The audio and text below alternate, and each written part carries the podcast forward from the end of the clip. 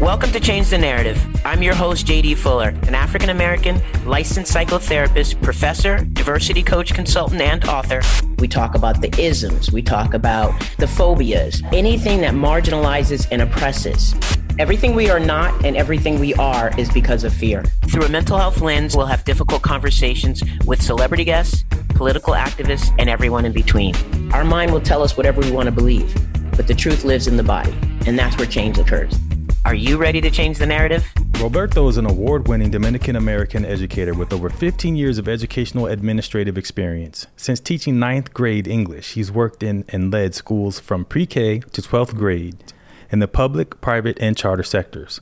He has brought innovative leadership ideas to revamp school cultures in order to meet students' needs and help them improve. His work is characterized by a passion for supporting young people, prioritizing social justice, and a dedication to excellence. Currently, he's co founder and executive director of Multicultural Classroom and lives in Tampa, Florida. Welcome, Roberto. Thank you so much for making this so easy to schedule and to come on the show. I really appreciate it. Oh, thanks for having me. And also, we send the best to your wife and the family. Um, thank and thank her for holding down the fort so you could be here today. Yes, indeed.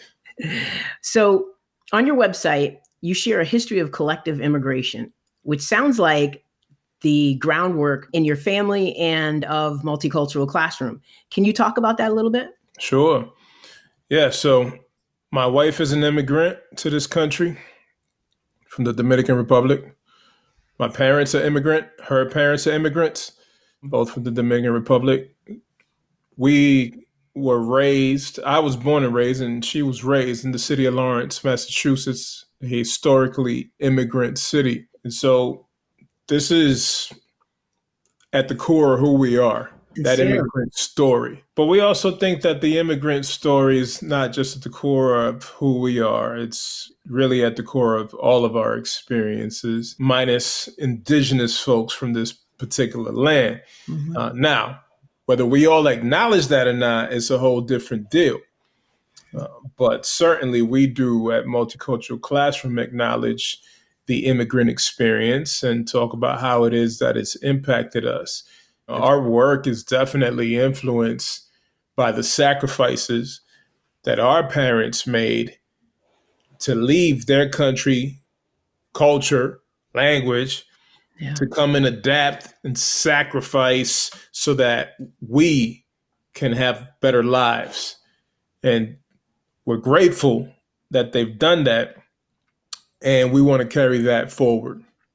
Yeah, that's clear. Look, I, I agree. We should all be able to take part in the immigrant experience. Unfortunately, for African Americans, that's not necessarily the story, although it should be. So I embrace the idea and would love for us to feel empowered as such.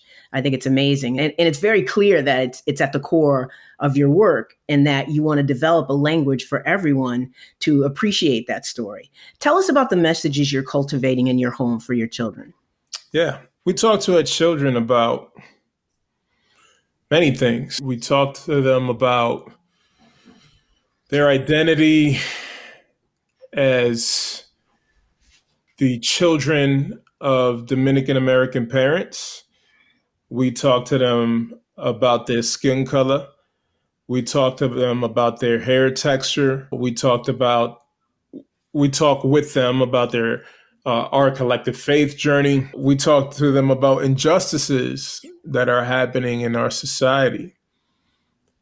We talk to them about politics, even when we don't want to, because sometimes that conversation makes its way to us mm. through them. Right. And so now, obviously, you want to engage in age appropriate conversations. Mm-hmm. Our children are seven, four, and one. Okay. And so the seven year old has more comprehension, that she comprehends everything, but she comprehends enough to, to start that dialogue and go as far as her understanding allows her to go. Right. My the four year old not quite there yet, but there, there are some things that are on his level that mm-hmm. we do talk to him about because we know and the studies have showed even at a young age children are developing their understanding of differences children are developing the uh, and, and demonstrating biases. They might not have that language, but the, it'll manifest in different ways. We think about the doll experiment or things of the sort, or blue eyes, brown eyes, so on and so forth. So we're not afraid to engage in those conversations with our children. And we think that doing so better equips them as they continue to navigate through their own experience. We're giving them language, we're giving them tools, we're giving them the resources to, to be able to talk about these experiences that are relevant to them and to do so in a way in, in which they're knowledgeable uh, to the extent that their young minds permits them to be right, right. so sometimes we I think sometimes we undervalue how much yeah. children know or how much they're able to understand. Um, maybe because we're afraid of well yeah i do think for a lot of people it's really fear it's yeah uh, their fear-based response paralyzed them from engaging in courageous conversations with their children, uh, whether it's courageous conversations about race or other topics and other intersections. You bring up two things. Uh, one is the idea that parents panic as their kids start to get older because they want to force all of this education separate from the idea of the fact that your children have been watching you the whole time. Like you're saying, they're absorbing the lessons in real time and it's already been laid. The values and the important messages you really want them to get it's already internalized through the process of just being around them and them watching you as being their role models and their primaries. So I love that idea that you're having these conversations at a young age that's the appropriate. I think that's just so on point from a mental health perspective as well as a developmental educational perspective. The second thing is you reminded me of a story when I worked in a private school, pretty predominantly white private school. And these elementary school kids were playing, they were playing with dolls and I guess the black child said that they were going to be something that was like the leader of the household. And the white child told her she couldn't be. She had to be the housekeeper.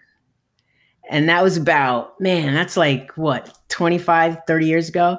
And so that you bring that up now, it's like it still exists. This idea that time has passed is not at all true. So I, I just think it's so important that you're giving them images and messages and value to value who they are now in this place and time. Yeah, it's unfortunate that it does exist and it's real. And that's why we do the work that we do. There's a lot of this, obviously, uh, a movement and this resistance to a lot of these conversations. And I'm in Florida. Prior to this, we were in Texas. These are uh, interesting states mm-hmm. to be doing the type of work that we do. Nonetheless, the actions by many in these places continue to reinforce why we need to do what we do. Right. And ultimately, we want to be individuals that are breaking down the walls that create barriers for us to connect more deeply as community. Yeah, I love that. And I know region is really important and and we definitely know certain states have very challenging politics. Do you find it m- more difficult in some states rather than others? Is it that obvious to you? Yes. Okay. Care to yes. name anyone? What's that? I said, care to name anyone that's more difficult than the other or more challenging? I mentioned two already. Okay. Florida Texas. Mm-hmm. We were recently in Iowa for a conference. Lorena was the keynote. And so we had the opportunity to hear firsthand from teachers in Iowa. They're having their challenges over there too. Okay. Louisiana, Mississippi, Tennessee. I keep going. Yeah, no, I'm getting, I'm getting the idea. I'm, I'm, getting the idea. Massachusetts, where we're from, is not on that list. Okay even though even the parts that are more challenged with uh, diversity. Now you're getting micro with it. Okay, I'm just saying it's what I do.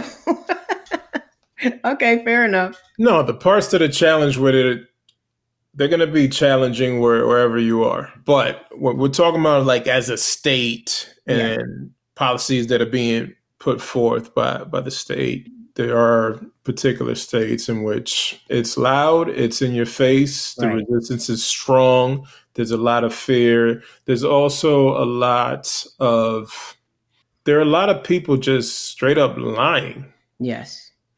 And there are also people who are, you know, not everybody's lying. I think there really are some people who just don't have a clue what they're talking about. Mm but they got sucked into the vacuum of those that are lying. And so you'll ask them questions about name the thing, right? The easy one to, for me to surface is critical race theory right. because of all the hysteria. But you start asking them about it, they can't really tell you what it is. They'll say that their kids are being taught critical race theory in elementary schools and middle school. And I think about that. Like, really? They're being taught critical race theory. Now that there are some things that are being linked to that mm-hmm. okay sure all right but name those things. Talk about that. Uh, but let's not start making stuff up just for the sake of trying to protect our comfort as it relates to engaging in conversations about race and equity and, and anything that it doesn't reinforce the hierarchical power structures that exist in this country. So you led into this next question I'm going to ask you, and it's, it's a, just give me a second to set it up. So the way I was thinking about it is like you have two different challenges, two different realities. You have many challenges and, and I'm sure many barriers, but you have two different realities you're working with on one hand, you don't want to alienate the people of which you speak, these who don't know and need the education to know. On the other hand, you have the global majority who is working now within a context of being we're tired of people not knowing. We're tired of the anger that's fueled by the fear. We just have no more patience for it at all. And depending on where they are in their own racial identity development, you have to balance both of those realities. How do you do that? How do you consider that in your programming? That's a great question. We try to approach it in the following manner. I worked at a school several years ago where I served as director of multicultural affairs and community development, St. John's Prep in Danvers, Massachusetts. Mm-hmm. And I was the first person in that role, 26 years old. Wow. Yes, wow, because I was young Mm-hmm. And I also didn't really know what I was doing, but I had enough courage to allow myself to fail. It's beautiful. And learn along the way and get better. And as I got better, the programming got better, and I was able to better serve others and train people, so on and so forth.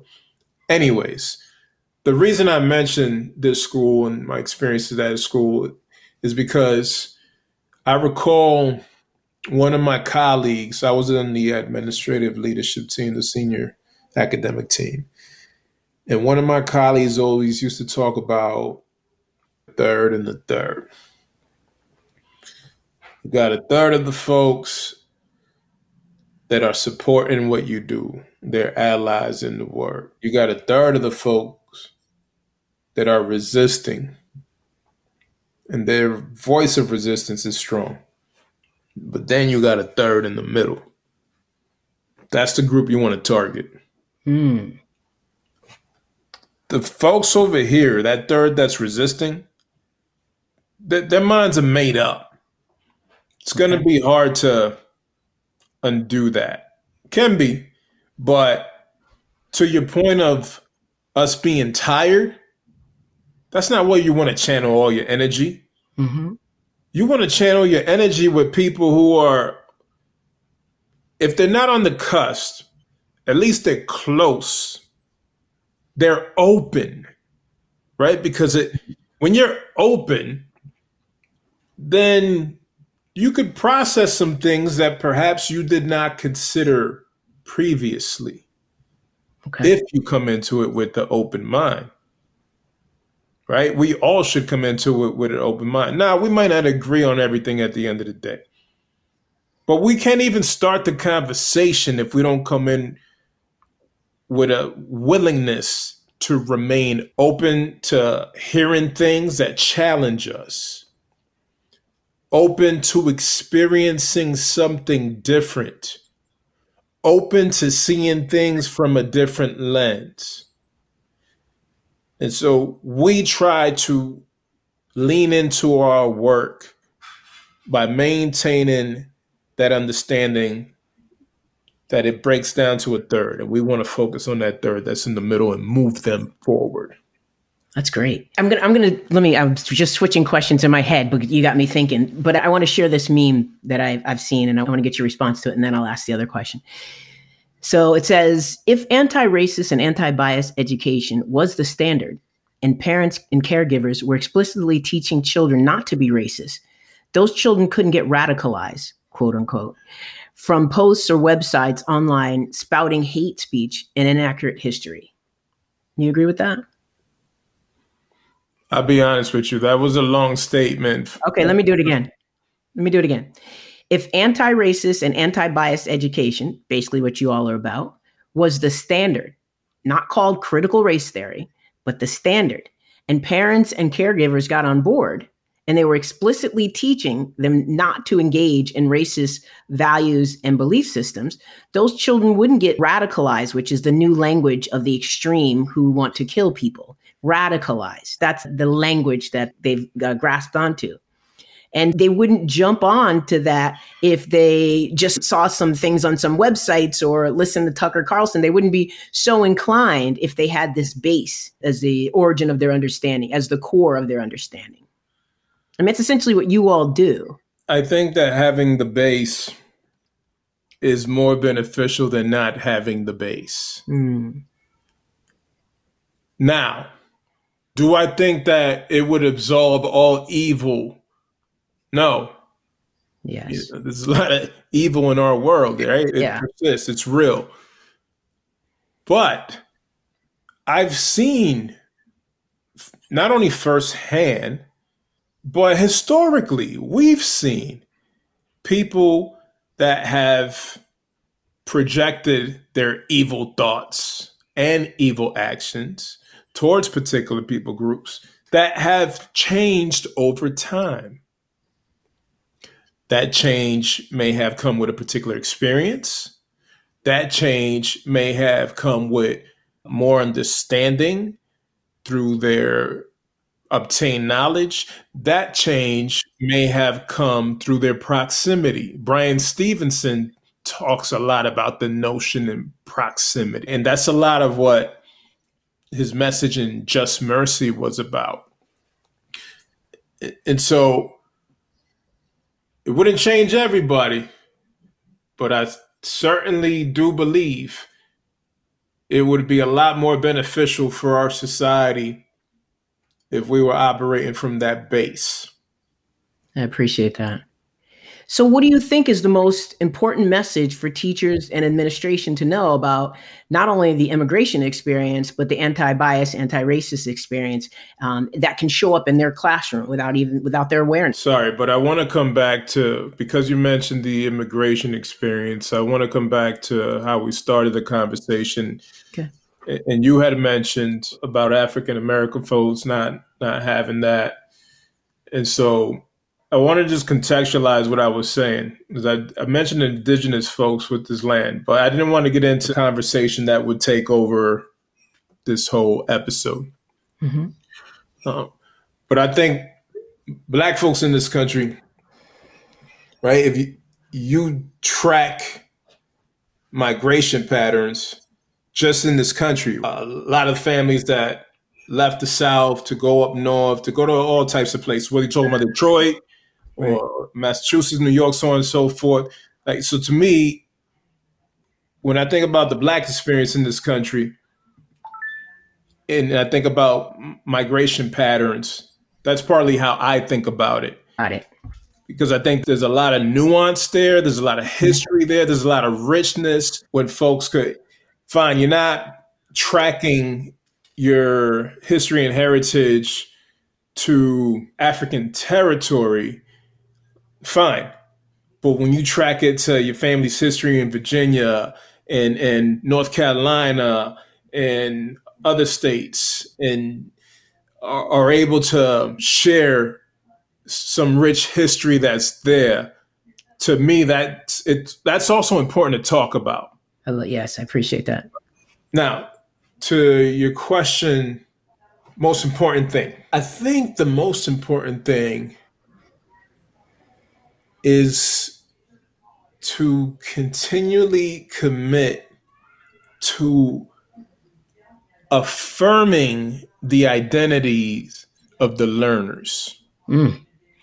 In affirming them, challenging them to research and share their experiences, their histories, and doing that simultaneously, as in we're also researching and sharing our own and theirs.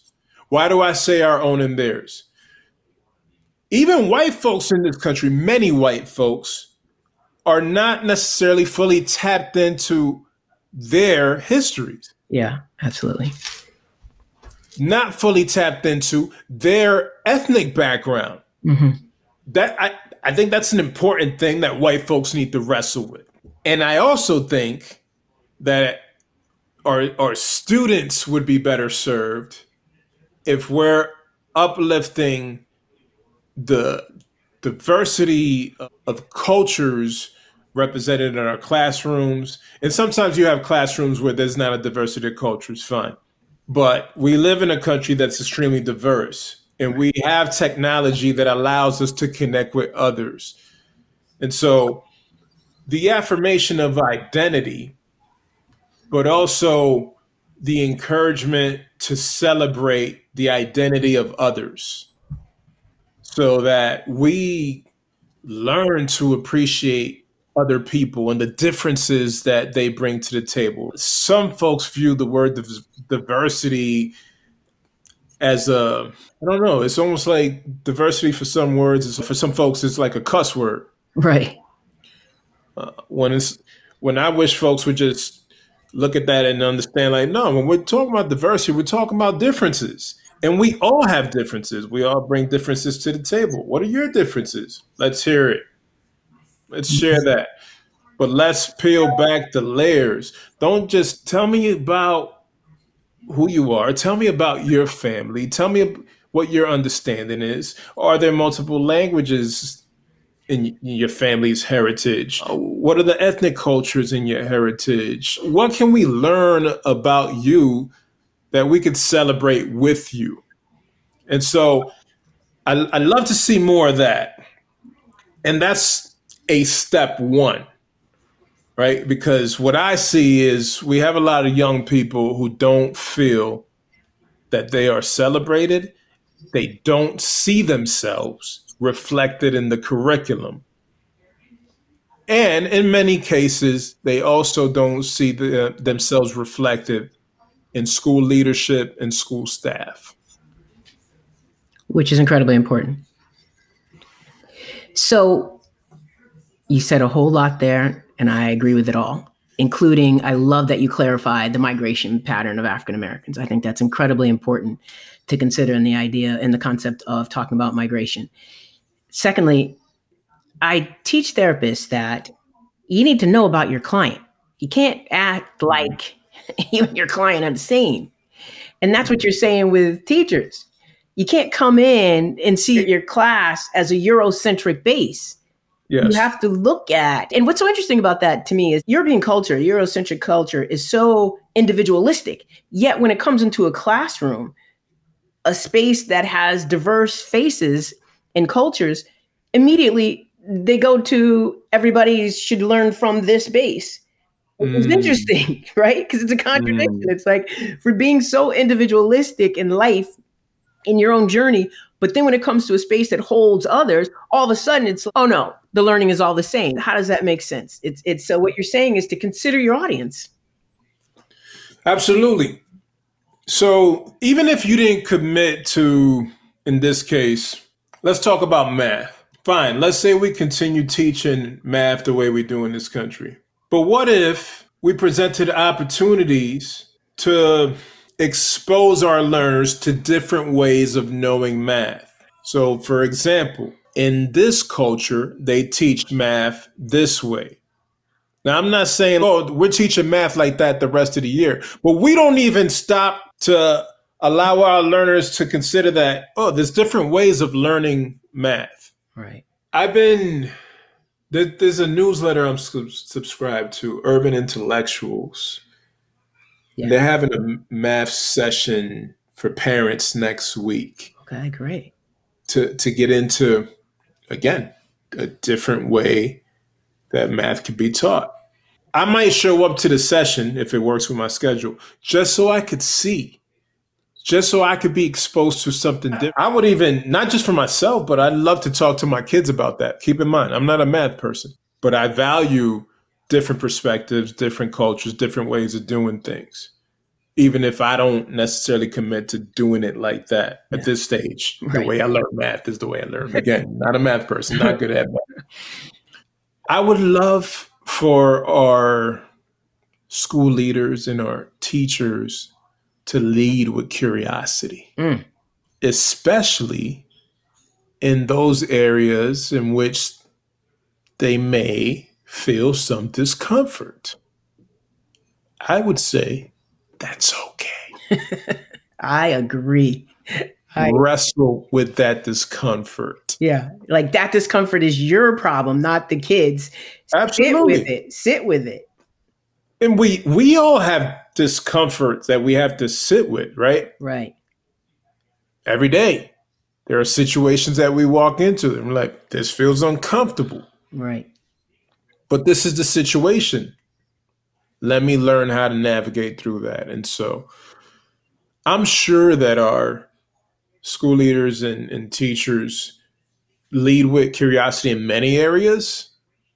And there's some areas, especially when we're talking about the anti-bias, anti-racist work that we engage in, there's there's room for growth. I want to add a piece to that, which is the imposter syndrome, particularly with new mm. teachers and teachers who've been out a long time, which makes it challenging, right? Because this idea that you have to act like you know all.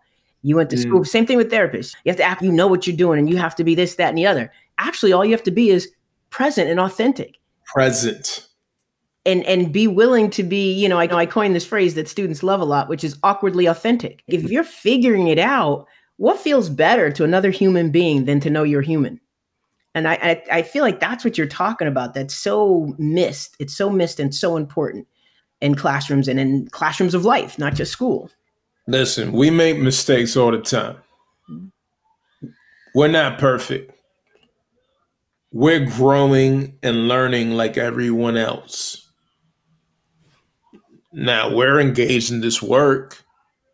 So we're where we're at in the spectrum of this anti-bias, anti-racist work, but we also didn't just show up and get there overnight. It's been that commitment to being present, that commitment to being authentic, that commitment to sharing how we really feel, but also remaining open to understanding different perspectives. And then being an active listener, understanding intent versus impact, trying to meet people where they're at, and doing so in a manner in which we challenge and encourage Mm-hmm. And so, nah, you don't have to show up knowing everything and being a, a master of this work that we engage in because guess what? Tomorrow's going to be different. Mm-hmm. Tomorrow, something else is going to happen. Things surface, things change, things evolve, right? And so we just need to remain learners, we need to stay hungry to grow. We need to be in proximity with one another. We need to engage in ex- experiences in which we're taking the time to reflect and share out.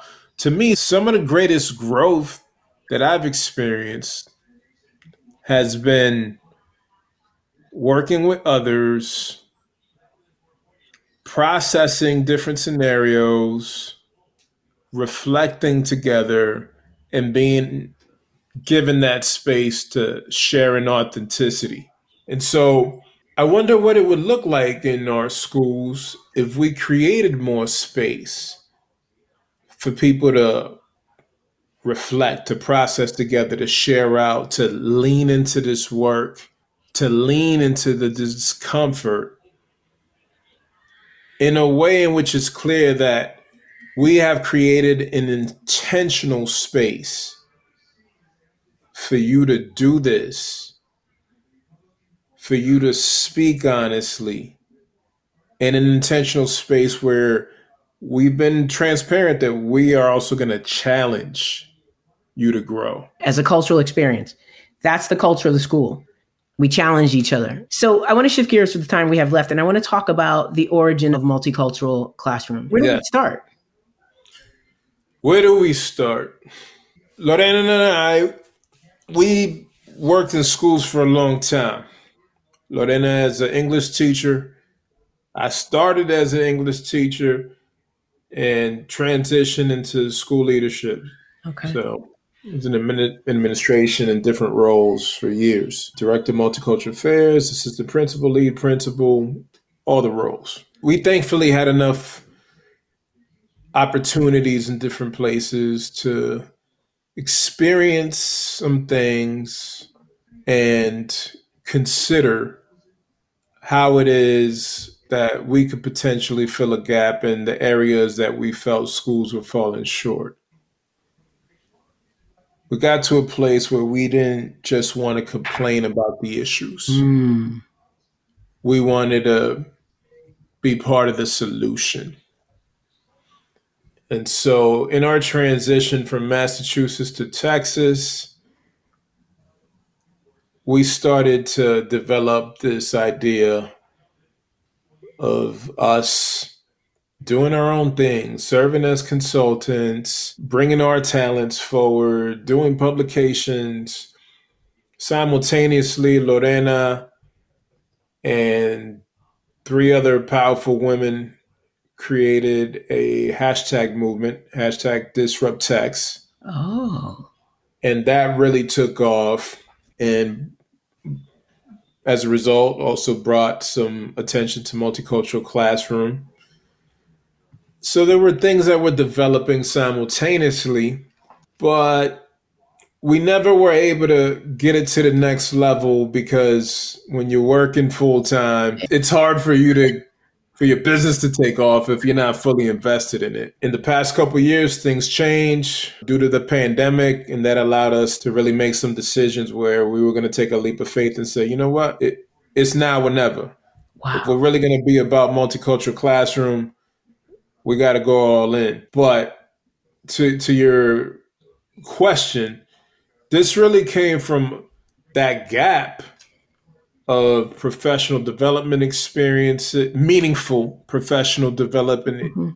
experiences, the gap we were seeing in terms of strong school leaders, the need we were seeing for teachers to, to receive some support that would expand their toolbox and give them more confidence, give them an approach that can meet the needs of their student. And so with that, we decided to self-publish. Lorena wrote, she wrote the anti-racist teacher reading instruction workbook. We said, you know what, let's self-publish it. Mm-hmm. See what happens. Mm-hmm. We did so, took on a life of its own, opened up more opportunities for us to serve schools and districts and other orgs then Heinemann Publishing became interested in Lorena publishing a book through them, which she did, Textured Teaching, a framework for culturally sustaining pedagogies. Uh, and CSP, culturally sustaining pedagogy, that you know that that came from Django Paris. The work Lorena did there was influenced by Dr. Django Paris, who's also a mentor and friend. And so we've just been fortunate enough to have a diversity of educational experience in terms of professionals, but also to have each other and have a good network of support around us who encourage us to move forward with this idea of multicultural classroom. That's amazing. I just have such a smile how you both just came together, figured out, and pushed forward. That's amazing. Really, congratulations on your success. Look, I just want to thank you so much for coming on. I obviously, if you hadn't noticed, could talk to you for a whole other hour. But instead, I'm really hoping you'll come back so we can talk about it some more because I think there's a lot more to explore. Please tell everybody where they can find you all. Yes, absolutely. And we'll have to have Lorena on at some point Sounds also. Good. Great. Love that. So we could be found at Multicultural Classroom across all platforms. Our website is multiculturalclassroom.com where you'll find plenty of resources.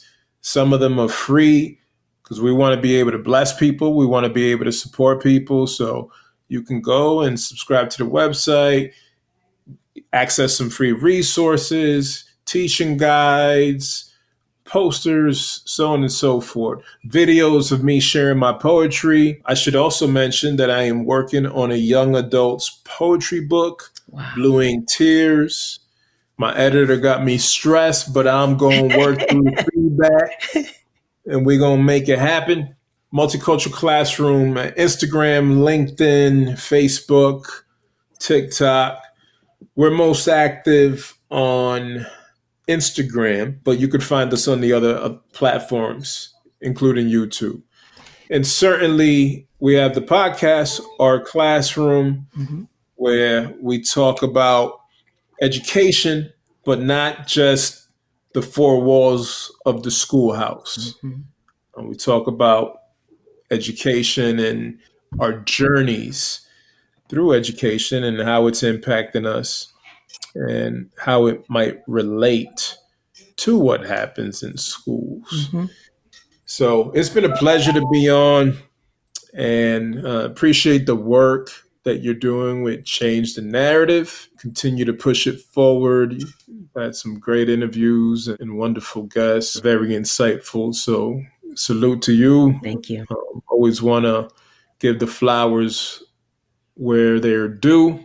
And not everybody's committed to presenting all these topics that you've been presenting around social justice and mental health these are necessary conversations in all of our communities. Absolutely. Regardless of how you identify. Mm-hmm. So, uh, thank you for what you're doing, all of you who are part of this group here and part of this platform. And I appreciate the the time to share with y'all. I, I received that wholeheartedly, and, and thank you so much. I'm going to give you the final word as we take it out. What would you like to say? In these uncertain times where there is a constant tension in the air that derives from racial undertones. Let us not be afraid to have the courage to build community, mm. to love radically, and to stand on our values. This is a beautiful and ugly country in many ways. I love to see us commit to making it more beautiful than ugly. Mm. Well, I have to say this just the power of that last statement. You absolutely have to come back and share your poetry. So I'm going to need to have you both come back and please bring your poetry when you do. That was so powerful and a perfect way to end. Thank you so much, brother. I appreciate you. Thank you. All right. Take care. You too. Bye bye. Please be sure to like, subscribe, and follow wherever you get your podcasts. And also, leave us a review. Let us know what you think. Thank you for listening to Change the Narrative with JD Fuller.